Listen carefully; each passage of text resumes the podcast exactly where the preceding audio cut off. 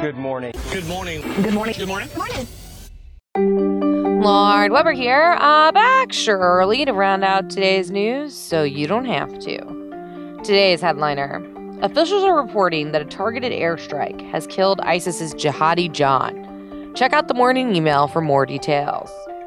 In the latest 2016 news, almost 80% of Obama's donors haven't gotten into the 2016 race yet for Hillary or Bernie. Still holding out hope for Biden? The first uterus transplant is planned in the upcoming months, giving hope to thousands of infertile women that pregnancy may soon become a reality for them. And a Secret Service agent was arrested for sexting who he thought was a 14 year old girl, which just leaves you feeling really great about the president's safety. And now, for some light stuff. We finally have a new Missy Elliott video.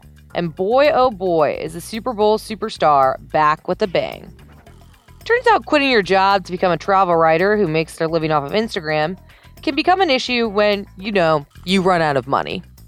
And sorry, folks, turkey prices are going up this year. Make sure you get yours early so this isn't the year your family didn't have a turkey at Thanksgiving. Or worse, you have to eat a turducken. Which, for those of you that didn't know, is a Frankenstein combo of a turkey, duck, and chicken. Yeah, just go to the grocery store and get a regular turkey already. And finally, and critical to know to go about your day news, a seven year old now owns the most expensive diamond ring bought at auction. Let's hope she doesn't lose the $48 million stunner on a playdate. Good luck with your Friday. You'll probably need it.